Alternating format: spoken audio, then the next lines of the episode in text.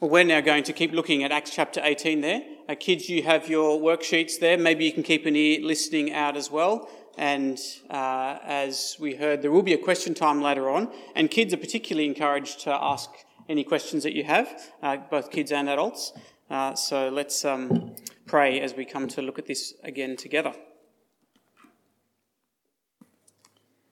Heavenly Father, we do ask that this time that we spend in your word, um, both for kids and adults uh, alike, will help us to know and believe the goodness of the good news that we have through Jesus, that we want to trust it for ourselves and we will want to tell it to other people as well. Amen. And this morning we are going to be talking about something that I know makes a lot of us feel uncomfortable. That is, telling other people about Jesus. That's something that we all should be doing, but I know that a lot of us, myself included, often feel uncomfortable about doing it. And Christmas in particular is a time when people are more willing to talk about Jesus and more willing to accept an invitation to church. And so you're going to hear me over the next couple of weeks, as I already have, encouraging you to be making the most of those opportunities. But I know that it's still hard we still get nervous. We worry that we won't know what to say. We worry about the negative reaction that people might have towards us. We worry that what we say won't work. And all of those are perfectly understandable concerns. In fact, a lot of those negative things actually happened when Paul came to Corinth that we just read about in, in Acts chapter 18. But despite that, and despite some of those negative things that can happen, I think what we see in Acts chapter 18 when Paul is in Corinth should give us a motivation for why we should want to speak about Jesus anyway and what that might look like, what we might do. And there are three kind of points that I want to make, and we're really just going to focus on the first part of Acts chapter 18. And the first point that I want to make is that telling people about Jesus is a team sport. It's a team sport. You may or may not be aware that the book of Acts is more than half of it is about the Apostle Paul traveling around the world, visiting different cities, telling people about Jesus. And Acts chapter 18 is no different. When he arrives in Corinth, that's what he goes there to do.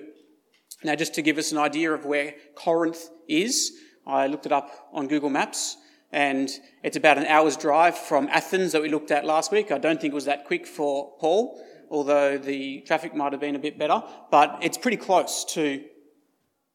Can you see it? It's in, uh, uh, it's in the little corner there. They're pretty close together. I put the whole thing up there because Rome is over there as well. So that gives you an idea of what we're looking at here. It's close by. He's gone from Athens to Corinth, and he goes there to tell people about Jesus. But very quickly we discover that there are other people involved as well. So let me read from verse 1. We got it on the screen there? No. After this, Paul left Athens and went to Corinth. There he met a Jew named Aquila, a native of Pontus, who had recently come from Italy with his wife Priscilla because Claudius had ordered all the Jews to leave Rome. Paul went to see them. So these people, Priscilla and Aquila, had very recently been kicked out of Rome and then had to go to Corinth, where Paul was at this time. Now, we know that the Emperor Claudius kicked the Jews out of Rome around 49 or 50 BC, and the end of Paul's time in Corinth was around 51, 52 BC, after a year and a half being there. So, it was very soon after they'd been kicked out of Rome that they arrived in Corinth and Paul was there. So they'd only just arrived in Corinth themselves and they had left everything behind. They had to set up an entirely new life for themselves in a new city, in a new country. It can't have been easy. They were refugees. I've got some friends who came to Australia as refugees, and I know that particularly the beginning of that time, coming to a new country as refugees, is very difficult. They've left their entire uh, world behind, all the people that they knew, all the things that they have, coming to a new country often where they don't speak the language and have to set up an entirely new life, new home, new jobs, new everything. That's the situation that Priscilla and Aquila were in. They hadn't been there very long and they're probably still struggling to get established themselves. But what I want us to notice is that even though they were in a very difficult situation themselves, their commitment to supporting the work of spreading the message of Jesus. We're told that Paul was the one doing most of the speaking, but Priscilla and Aquila opened their home to Paul in hospitality. They let him stay with them and they gave him a job. Have a look at verse 3 now. Because he, that is Paul, was a tent maker as they were, he stayed and worked with them. Paul was, uh, his trade was making tents, and that was theirs as well. This is where that expression tent making comes from, which you might have heard, the expression tent making. And that's what he did. He stayed with them and he made tents during the week so that he could spend the rest of his time, on the weekend in particular, telling people about Jesus. And that's what he did. Verse 4. Every Sabbath he reasoned in the synagogue, trying to persuade Jews and Greeks. So that's Priscilla and Aquila. And already we're beginning to see the teamwork that's involved in telling people about Jesus in Corinth. And particularly given their situation, this was extraordinarily generous of them. And as we read on into verse 5, the teamwork continues, where we meet Silas and Timothy. Verse 5 When Silas and Timothy came from Macedonia, Paul devoted himself exclusively to preaching testifying to the Jews that Jesus was the Messiah. So Paul's tent making job didn't last for very long because Silas and Timothy came to Corinth where Paul was to help as well. And notice what changed when Silas and Timothy arrived. Paul was now able to devote himself entirely to preaching. So it seems that Silas and Timothy were able to financially support Paul, so he didn't have to work as a tent maker anymore, but he could spend all of his time preaching and telling people about Jesus. So the point that I'm making is that yes, Paul is the one who is specifically mentioned as doing the, the teaching about Jesus. He's trying to persuade people that Jesus is the Messiah. But there are all these other people who are involved in supporting that work in important roles. That is, telling people about Jesus is a team sport. Now, I haven't watched all that much of the Socceroos this World Cup. Um, I kind of value my sleep a bit more than that. Anyone been watching the Socceroos a lot during the World Cup? A few, yeah. Uh, I have watched a couple of games though, and I have also seen some of the interviews after the games. And one of the interviews after the Denmark game that got us into the final round of 16, one of the things that I noticed was how everyone seemed to be talking about the great teamwork that the Socceroos have had this World Cup in particular. They were saying we've worked, re- we've really focused on teamwork, and not just the 11 players on the field at the time, or the 11 players plus the reserves, or plus the coach, but the whole kind of support staff as well, the, the, the, the coaching staff, the other support staff. I kind of imagine the cooks being back at the place where the Socceroos are staying, being just as committed while they're cooking the dinners, being just as committed to the outcomes for the Socceroos as the people who are on the field playing the game at the time. And so in that game against Denmark, when, who was it scored the goal? Leckie, Matthew Leckie, thank you. When Matthew Leckie kicked the goal, it was his boot that scored the goal. But behind that, there were so many people on the team the people on the field, the people in support, the, the, um, the coaching staff. It was a team effort. And that's also true when it comes to telling people about Jesus. It's a team sport. Different people working towards the same goal, doing different things. But here's the other thing I think is worth noticing about the teamwork that goes on. It's not as if Priscilla and Aquila only ever do hospitality and never actually speaking about Jesus. In fact, we discover that at the end of the chapter, they go to Ephesus and teach Apollos about Jesus. And then Apollos goes back to Corinth and continues teaching people there. And in one of Paul's letters to the Corinthians, we discover that Silas and Timothy, the, the financial support guys, were actually involved in teaching people about Jesus as well.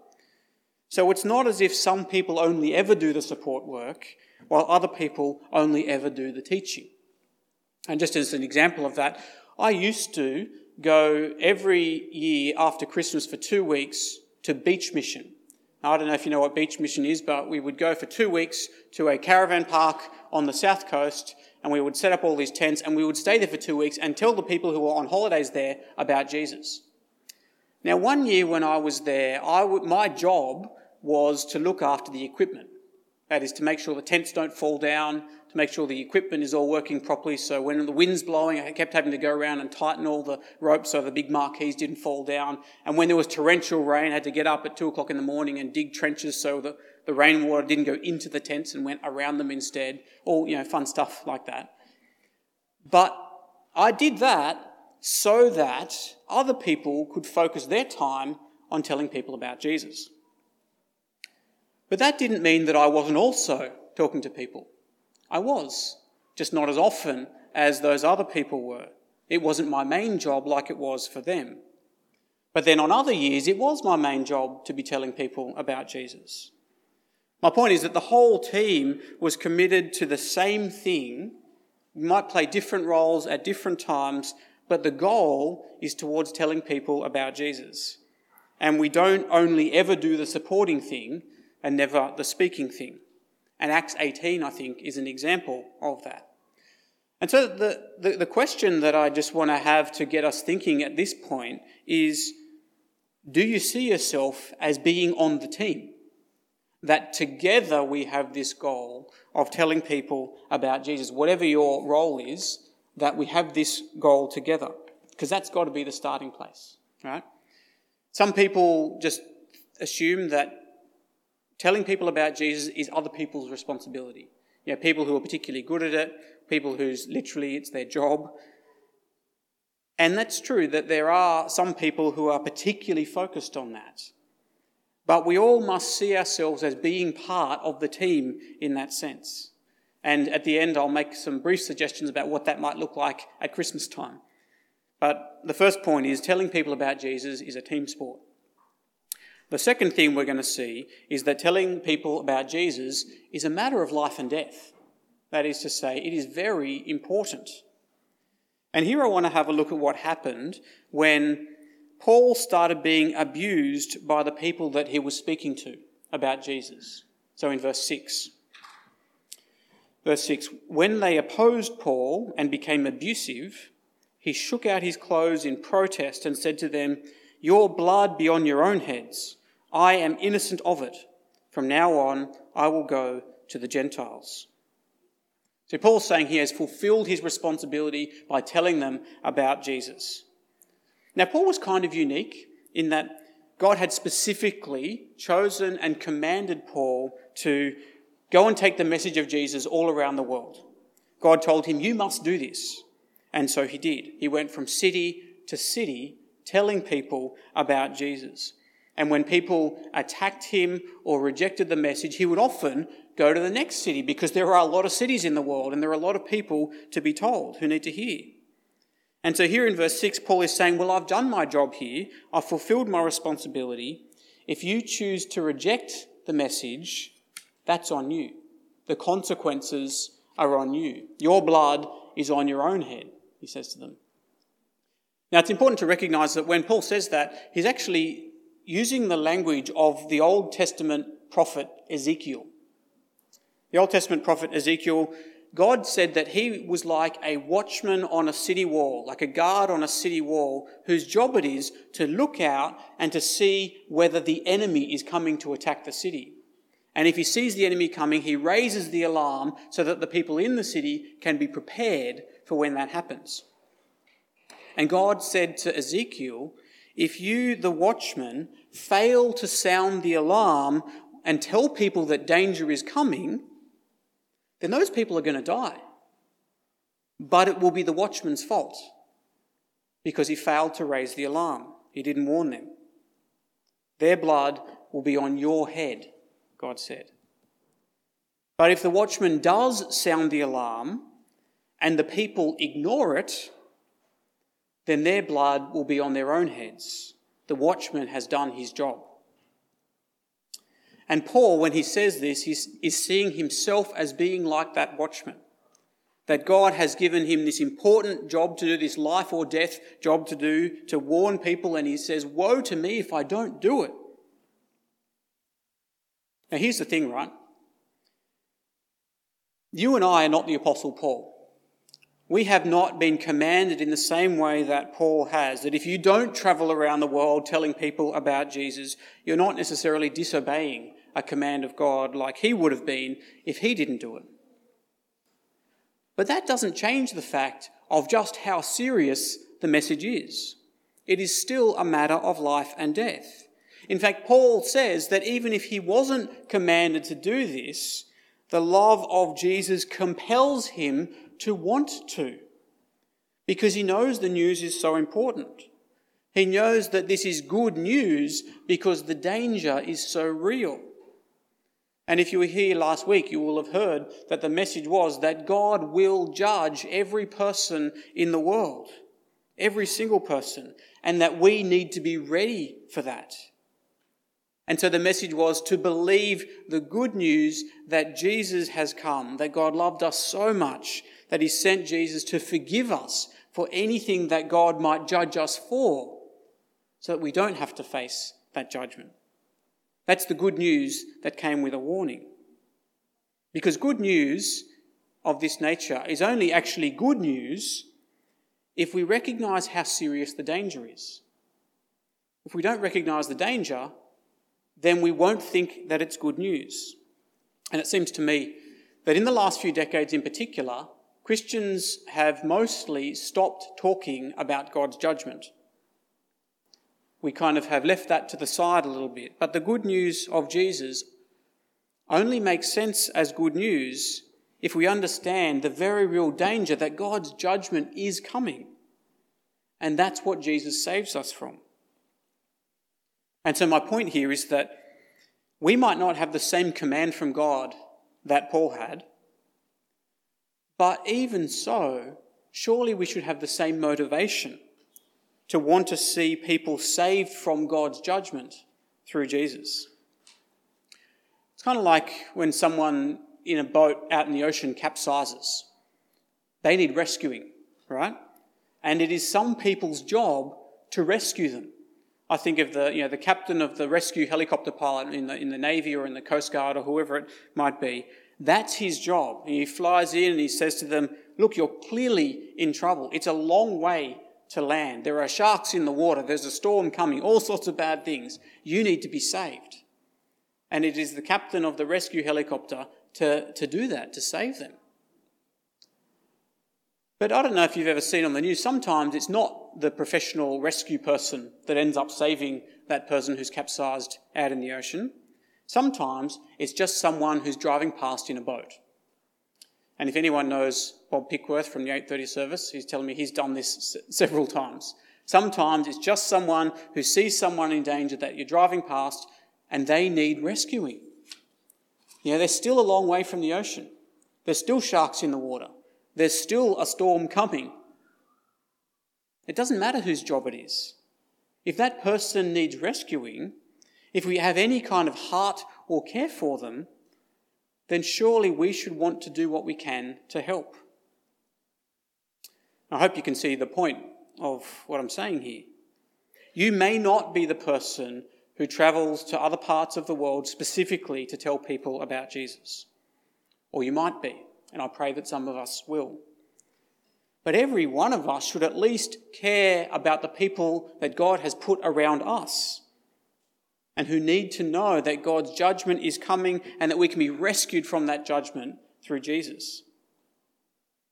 Now, if we're on the, the support team, so to speak, when it comes to Josh and Nikki going to Southeast Asia to tell people about Jesus there, or the Jennings going to the Philippines to tell people about Jesus there, if we are taking that seriously, then surely we should also care enough to take the opportunities that are right around us to tell people about Jesus because it is a matter of life and death.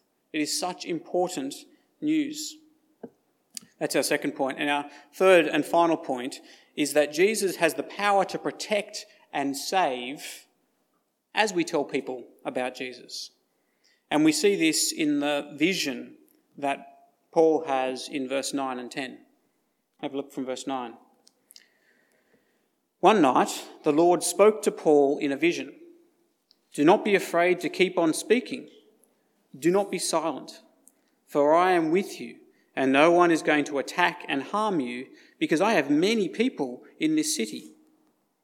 So Paul stayed in Corinth for a year and a half, teaching them the word of God. Paul had every reason to be afraid. He was facing opposition and abuse, and we hear from his letter that he later writes to the Corinthians that he was afraid. And so he had every reason to move on too. He's done his job there. He's told people about Jesus. There are plenty of other cities he could get to. And I think it's fair to say that it would have been okay if Paul did move on and go to another city. But in this case, Jesus intervened and said, No, I don't want you to move on yet. I want you to stay here and keep speaking here. And he gives him two reasons why. He says, I will protect you. No one is going to harm you. And I have many people in this city.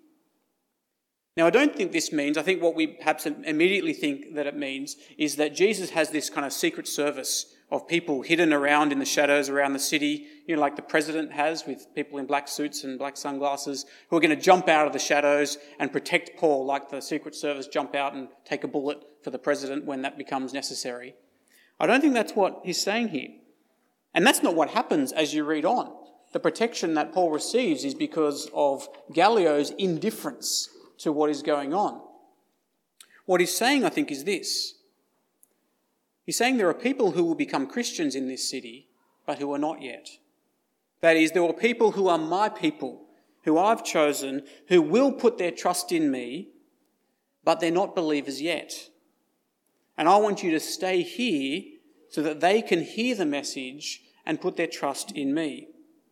And so he says, I'll protect you while you do that, and I'll work through you while you do that so that it is effective, so that that happens.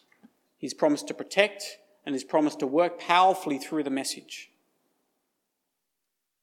Now, this vision that Paul receives is not a promise for all people at all times that Jesus will do the same thing for all of us. In fact, it's not even a promise to Paul that he will do the same thing in every place. Paul is attacked and harmed in different places.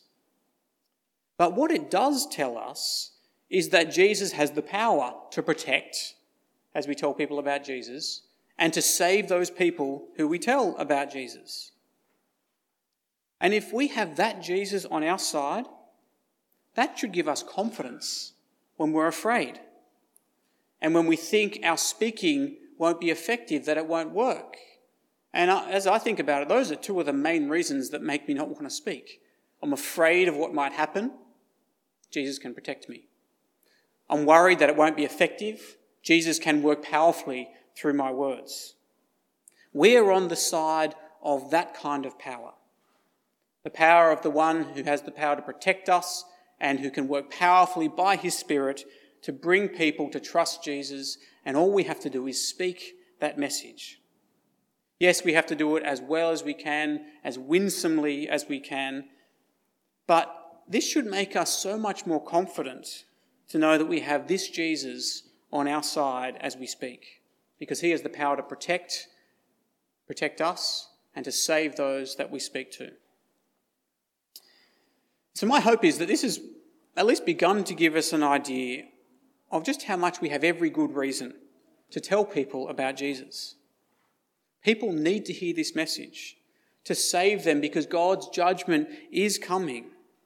The good news of Jesus comes with a warning that now is the time to turn to Jesus. And so, how could we not want to tell people that? And while we tell people, we can have the confidence of knowing that Jesus has the power to protect us and to save those that we speak to. And there are so many ways that we can be involved in the teamwork of telling people about Jesus at Christmas time, especially. And as I said, I just want to finish with a few bullet point ideas of what that might look like this Christmas. If you're going to put up de- Christmas decorations on your house or in your house, make sure that you have some Jesus related Christmas decorations. Maybe that will prompt a conversation rather than just you know, Santa Claus and reindeers or whatever it is that people have. If you're going to send people Christmas cards at Christmas, send cards that have a meaningful Christmas message, a Christian Christmas message in them, rather than just Merry Christmas as I said before, just invite someone to church. It's not quite as terrifying as it sometimes might seem, and people are often willing to say yes. or be involved in walking around your neighbourhood and deliver postcards into letterboxes, or share the social media invites. Invite someone who is lonely to your house for Christmas lunch or to wherever you're going for Christmas lunch. Who knows how God could use that? And through all of that, pray that God will use you and your words and your life to give opportunities to share the wonderful hope that we have because of Christmas. Let's pray. Heavenly Father, we admit that we do often feel uh, worried and nervous and afraid to talk to people about Jesus because we are worried about the reaction that we might receive. We just think that it won't work. Father, please help us to have your heart for people who need to hear this message, to want to see people saved, and to trust you that you have the power to do that. And we pray these things in Jesus' name. Amen.